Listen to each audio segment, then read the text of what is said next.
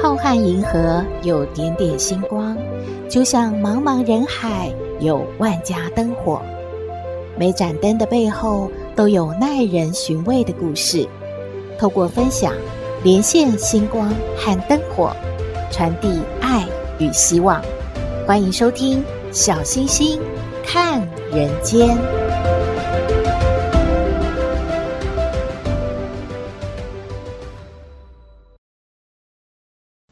各位好朋友，大家好，大家平安！哇，终于下了雨，下的不多啊，希望水库能够多进一点水，解除旱象。今天呢，就和大家说一个应景的咸鱼求雨的故事。啊，这是什么魔法，还是妖术啊？咸鱼可以求雨吗？现在就说给您听。话说，在明朝嘉靖年间，陈州府有一位秀才，他叫做杜若飞。他考上秀才之后啊，就没有再高中过了。所幸家中有一位很贤惠的妻子，减轻了他许多的失落。妻子啊，就会安慰他说。相公，您不用担心，得之我幸，不得我命。能不能高中，我们都要踏踏实实、好好的过日子的。杜若飞的妻子啊，叫做吴心，虽然人长得平平凡凡，但是啊，很贤惠，又有能力耶。因此啊，杜若飞感觉啊，还是很欣慰的，因为娶到了这一位贤妻。这一年，陈州府接连几个月都没有下雨，哎，农田啊都干旱了。知府就张贴了告示，谁能够求来甘霖，必当重赏啊。吴心知道了这个消息之后，她就说啊，要让她的丈夫这个秀才去接告示。啊，真的假的？杜若飞说，娘子啊。你叫我去接告示，我有没有听错啊？我我不会求雨啊！你嫁到我们家这么多年，我也没看到你会求雨啊！我去接这个告示，这这这这对吗？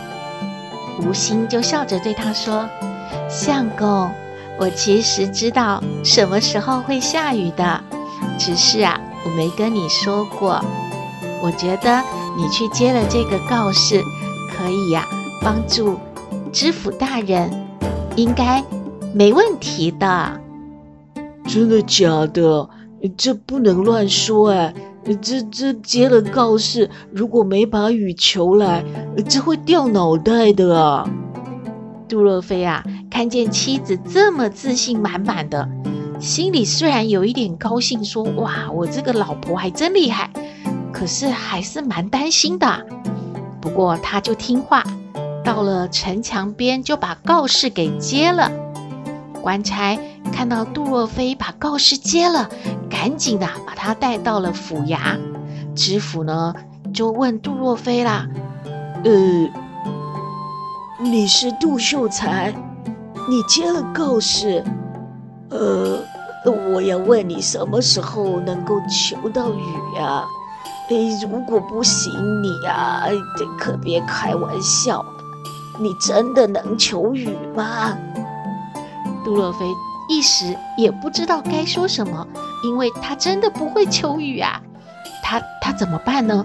他只好说：“呃，知府大人，我我家里现在啊临时有急事，我先赶回家，呃，然后我我就准备来求雨。呃，您您等等。”等等我吧。杜若飞赶回家，看到了他的妻子，就说：“娘子啊，现在怎么办？你真的能够知道什么时候下雨吗？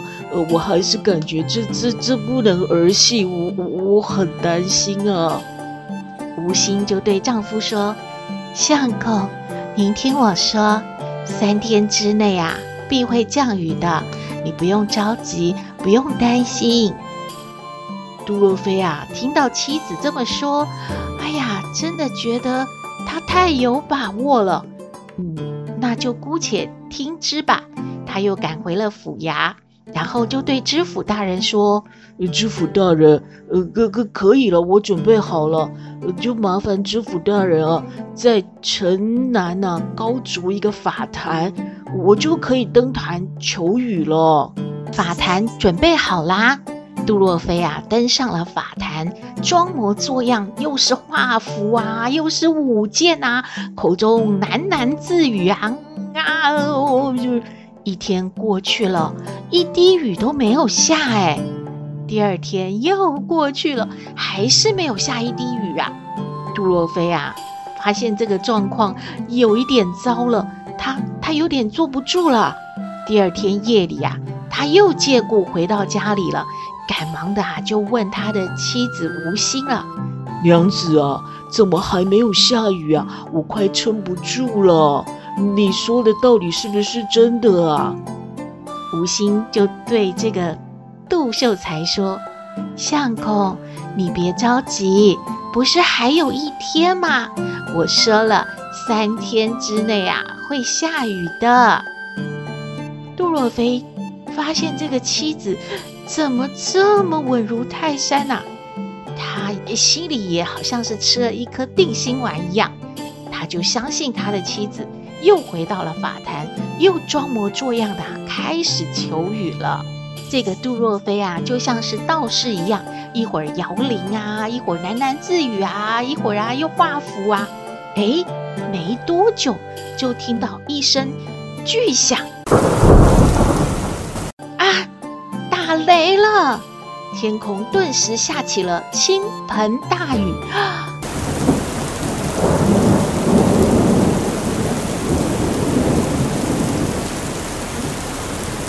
杜若飞啊，真的是喜上眉梢，暗暗的想：哎，真的下雨了。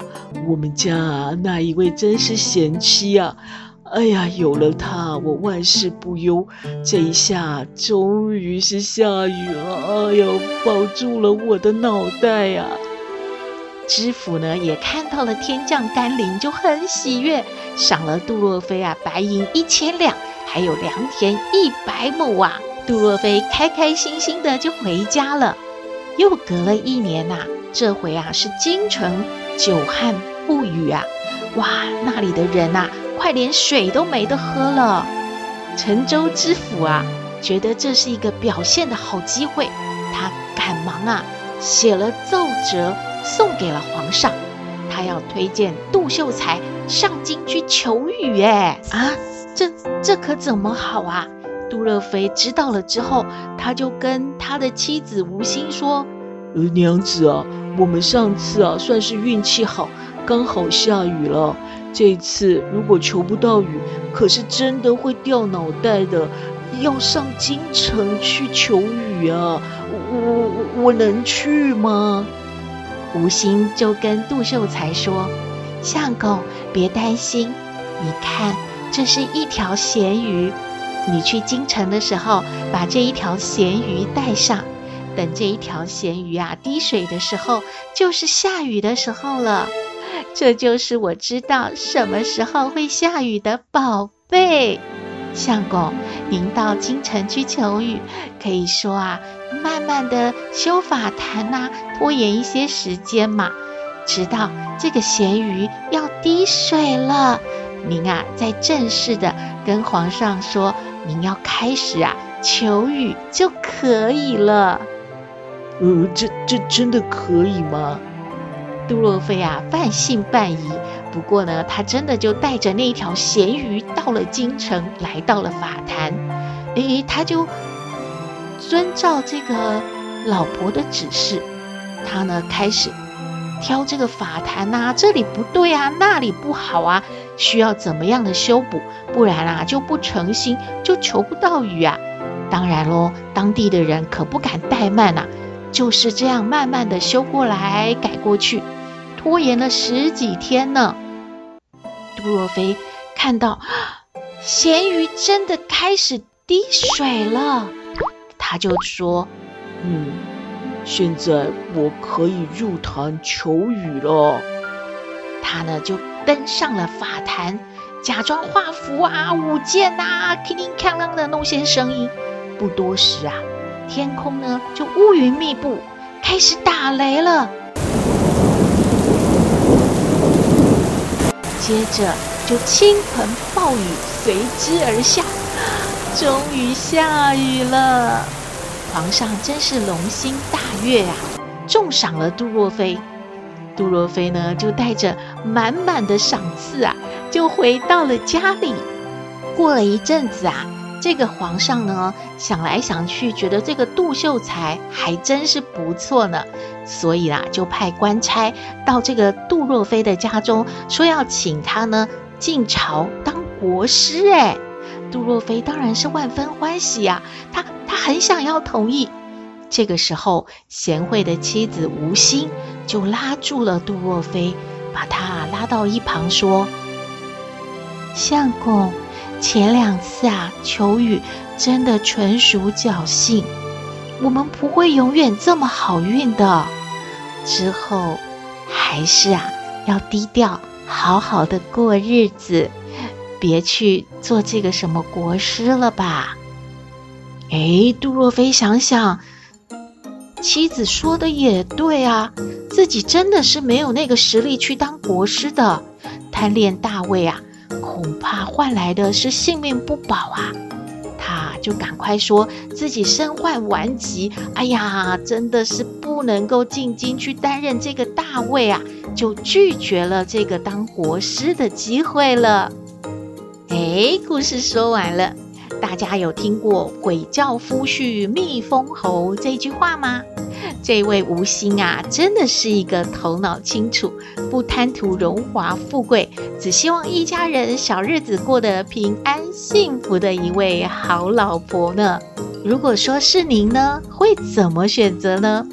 希望您喜欢今天的故事，也欢迎您和我们分享您的感想喽。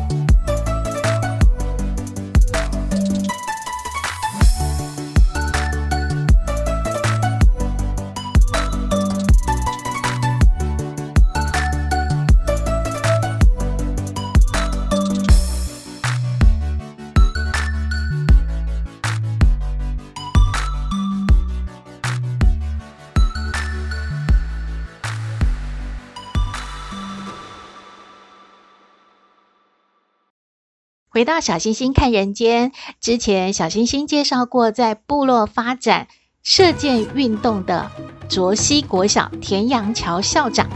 恭喜卓西国小在刚刚结束的全国原住民运动大会当中，又获得了四面金牌，掌声鼓励！耶，真的是太棒了！而且今年暑假呢，他们已经确定要出国比赛，争取更多的荣誉。我们先祝福他们哦，一定会得冠军。小星星啊，想到古市名言，就是好的老师带你上天堂。在偏乡服务的师长们，真的是令人敬佩耶。诶，另外哦，小星星也看到一则讯息，就是大家都知道少子化嘛。不少的学校其实是很担心学生越来越少的，可是有一所偏远国小可以说是逆势成长，它每年呐、都增加学生，诶，为什么呢？因为学校发展了不少的社团，吸引家长啊把孩子都转到这一所学校来就读了。其中有一个社团，诶，小星星没有听过，诶。它叫做独木舟社团，这应该是全台唯一有独木舟训练的一所小学吧？诶，大家有听过独木舟吗？有划过独木舟吗？小星星来帮大家科普一下，独木舟起源于石器时代，可以说呢是最古老的水上交通工具之一了。古时候呢，人们就是把那个大树啊。很宽厚的那一种大树干，中间把它挖空，人就可以坐进去嘛。看起来就像一个小艇啊，可以在水上面飘啊，也可以顺着自己想要的方向划过去。而这个小舟，它的这个桨呢，就是树枝了，用来拨水嘛，然后可以让这个树啊可以往前。他们就可以在这个中间呢坐着，在水上做什么啊？就捕鱼啊、运输啊，甚至于呢军事哦。世界各地啊，包括北美啊、非洲啊、英国啊、中东还有中国，都曾经发现过古代独木舟的踪迹。诶，至今非洲还有美洲的原住民一些部落呢，仍然是按照这样的古法来制作独木舟的。诶，想到一件事，大家知道吗？小星星还特别去查了一下，台北是不是有一个万华区，古名叫 Manga，就是一府二路三 Manga，就是台湾早期就是发展的很棒的几个地区嘛。而这个 Manga 呢，就是源自于原住民平埔族凯达格兰话的独木舟的意思哦。小星星感觉啊，长知识了。而这个独木舟呢，后来真的就很普及了。之后啊，更发展成为竞速运动喽。在一八六六年呢，全球首个独木舟的运动组织就在英国成立了。从此呢，世界各地也就相继发展了独木舟的运动。而奥运会呢，也有了独木舟的竞赛了。大家啊，在外国电影里面应该也有看过吧？学生在广大的校园里面划着独木舟，哎，是的，有一些高中啊、大学啊，有这样的条件，把独木舟训练纳在体育课或者是社团里面的。可是您知道吗？现在这项运动啊，就是刚才小星星所说的，台湾的小学也有喽。这一所小学是在哪里呢？是桃园的百吉国小，他们是在大溪区。他们真的是得天独厚诶，可以把石门水库当做校园的一部分。他们的独木舟训练呢，就是从阿姆坪出发，划船到对面的江母岛。小星星特别请教了陈昭元教练。他说呢，在民国一百零八年，也就是二零一九年的时候，就开办了独木舟的师生啊，还有亲子的体验活动。因为大家可能对独木舟还是蛮陌生的嘛。当时呢，就有国小到大学啊，一共有五百个人来参加，大家都觉得很好玩哎，好有趣哦，而且可以训练自己的体力啊、反应啊、机智能力啊各方面。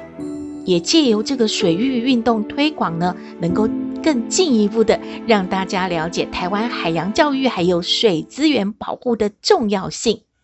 因为呢，曾经获得师铎奖还有最佳校长的这一位百吉国小的王连进校长啊，他的坚持还有努力，才能够继续推动这个全台最有特色的学生社团。也让呢百吉国小今年当选了桃园的十大亮点学校，真的是恭喜恭喜了！百吉国小就在这样风景如画的石门水库旁，而且这个学校的小朋友们好幸福哦，他们可以划着独木舟啊，从阿姆坪到江母岛哎。我们来听桃园百吉国小的同学们的分享。我们是大溪区唯一一所偏远类型的小学哟，百吉国民小学。我们百吉国小周三下午有四个社团，分别有划船社、泰雅歌谣舞蹈社、乐舞社、园艺美学社。园艺美学较属于静态的活动，老师们教我们如何制作园艺造景。过去也有利用漂流木来制作精油，也有做过多肉植物的种植以及特殊彩妆。乐舞及泰雅歌雅舞蹈社是属于表演性质的社团，我们常常被邀去尾牙活动或是活动开场表演。谢谢叔叔阿姨们的爱护，让我们有发挥的舞台。划船社属于户内外体能活动，教练会安排我们到石门水库做水上活运动，有独木舟、SUP 划船、西式划船、陆上划船机。自从有了教练后，校长爸爸及教练有机会就会带我们出去比四赛及全国赛等，我们的成绩也都相当不错。我们最喜欢划船社，因为校长爸爸及教练都对我们很好，带我们出去参加各项比赛，让我们有很多舞台可以发挥。而且现在的水上练习，可以从石门水库阿姆坪码头，一个人一艘船远征对岸的礁母岛。谢谢教练的指导，也欢迎大家在我们办理水域活动时，可以踊跃来参加我们的活动哟。以划船社来说。教练常常教导我们要学会关心他人、包容对方，所以高年级同学们主动成为教练的小老师，指导着学弟妹们达到教学相长的目标。大家一起进步，提升团队气氛，使我们成为更好的人。哇，介绍的好清楚哦！希望大家也喜欢百吉国小的小朋友们他们的分享，而且这个学校真的很美，而感觉到就是像一个森林小学。小星星感觉，小星星真的有去过哦。大家有兴趣的话呢，可以到百吉国小的周边逛一逛，之后啊，再到大溪的老街走一走。感谢校长、教练、老师们的用心，也祝福孩子们把握机会，好好学习。将来如果有机会在奥运会为国争光，就更棒喽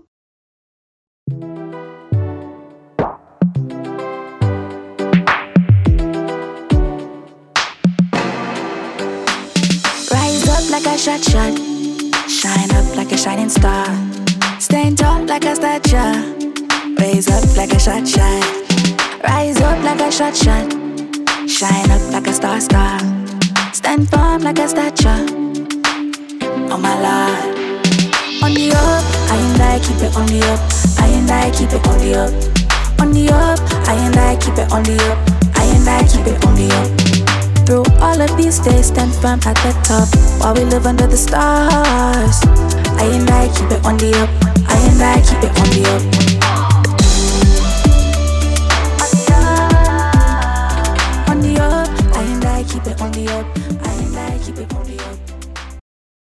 哇，斗妹的生日要到了，她想要怎么样庆祝生日呢？我们来听斗妹爱你。我是斗妹，有人说我很特别，有人说我无厘头，都没关系啦。我妈妈说我天真可爱又善良，还有斗妹爱你哦。斗妹，斗妹，斗妹啊！哎呦。阿妈，你在干嘛？哎呦，那个慧慧死了啦！啊，好可怜呐、啊，怎么这样？哎呀，阿妈，谁是狒狒啊？你闺蜜哦，还还是谁啊？哎呦，乱说啊！就是那个狒狒，你不知道吗？就是那个，哎，这个这这很多新闻都都有给他讨论。哦，跑出来吼，十几天哦，吼都没有吼抓到他吼，他就跑来跑去玩哦吼啊！现在抓到吼，哎呦，给他弄死了吼，怎么做呀？啊，好可怜的狒狒啊，他都没有咬人哦，他就吃吼吃一点东西吼啊，希望他吼下辈子吼做人呐哈，来台湾吼找我们玩呐哈，哎呀，好可怜的狒狒。阿妈，你想很多呢？什么下辈子？就是说那个狒狒，就是他死掉，应该就去找他已经死掉的那个爸爸妈妈或亲人呐。哪里还想到说要来台湾找我们玩呢？哎，阿妈，你真的是哦，想的都跟人家不一样呢。哎呀，阿嬷怎么想的不一样？啊，会会哦，他就会有下一辈子哦。阿嬷希望他哦变成人了哦，那么善良可爱哦。好好好啦，阿嬷哦啊，讲完了哈，你你要说什么吗？哎呦，阿嬷你真的是先知呢，你怎么知道斗妹要找你说话呢？啊，就是说我们老师说生日啊，就是母难日啊。就是我们要很感谢妈妈那么辛苦把把斗妹生下来啊，然后斗妹就想说生日的时候啊，就来做个菜啊，感谢妈妈，还有感谢阿嬷。阿妈，你你觉得好不好呢？哎呦，什么你要做菜啊？妈，我听到我头发都竖起来哦。哎呦，感觉好瑟瑟发抖。哦，要做什么菜呀？哈，还没想到咩？阿妈怎么这么不给人家支持呢？哎呦啊，阿妈想到你洗个碗哦，碗头都要重新去买哦，都破光光哦。啊，要做菜哦，不知道哦，又要哦什么坏掉锅子会不会坏掉哦？瓦斯哦会不会打不开哦？哎呦，阿妈不敢想哦。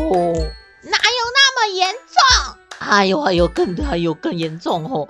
就是阿妈哦，想到那个画面了哦。现在阿妈闭起眼睛哦，看到一个多妹站在那个小椅子上面哦，哦，对着那个锅哦这样炒菜，哎，不小心哦，把自己哦都掉到锅里面。哎呦，那是什么？那就是广东哦。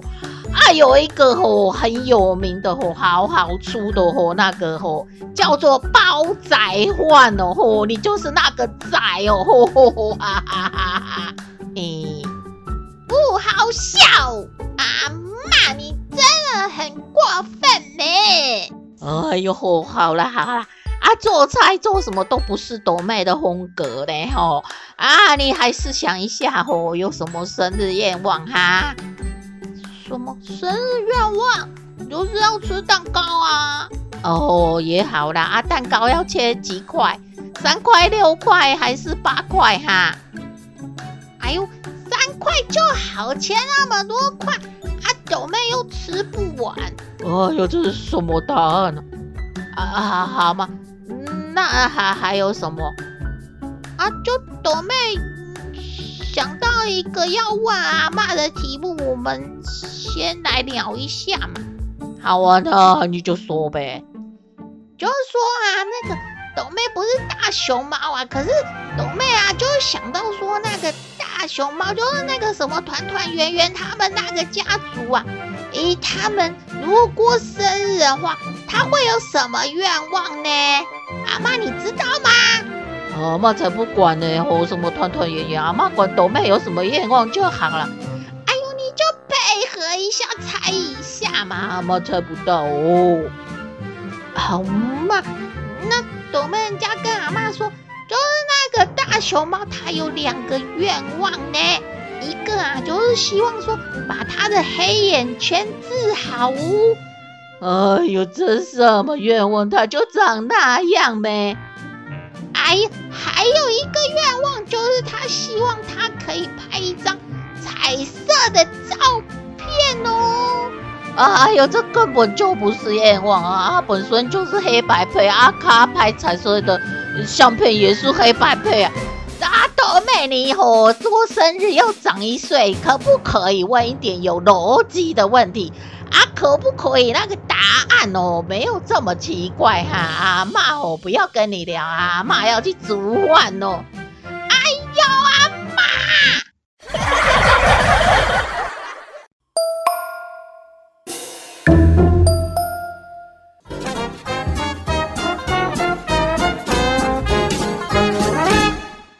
今天的节目就到这边了。我们的信箱号码是 skystar 五九四八八 at gmail.com，欢迎您留言，也请您在 Podcast 各平台下载订阅《小星星看人间》节目，一定要订阅哦，您就可以随时欣赏到我们的节目了。也可以关注我们的脸书粉丝页，按赞追踪，只要有新的节目上线，您都会优先知道的哦。在平台呢，我们都有附注赞助的网址。如果大家喜欢我们的节目的话，可以赞助支持鼓励哦，祝福您日日是好日，天天都开心，一定要平安、健康、幸福哦！我们下次再会喽。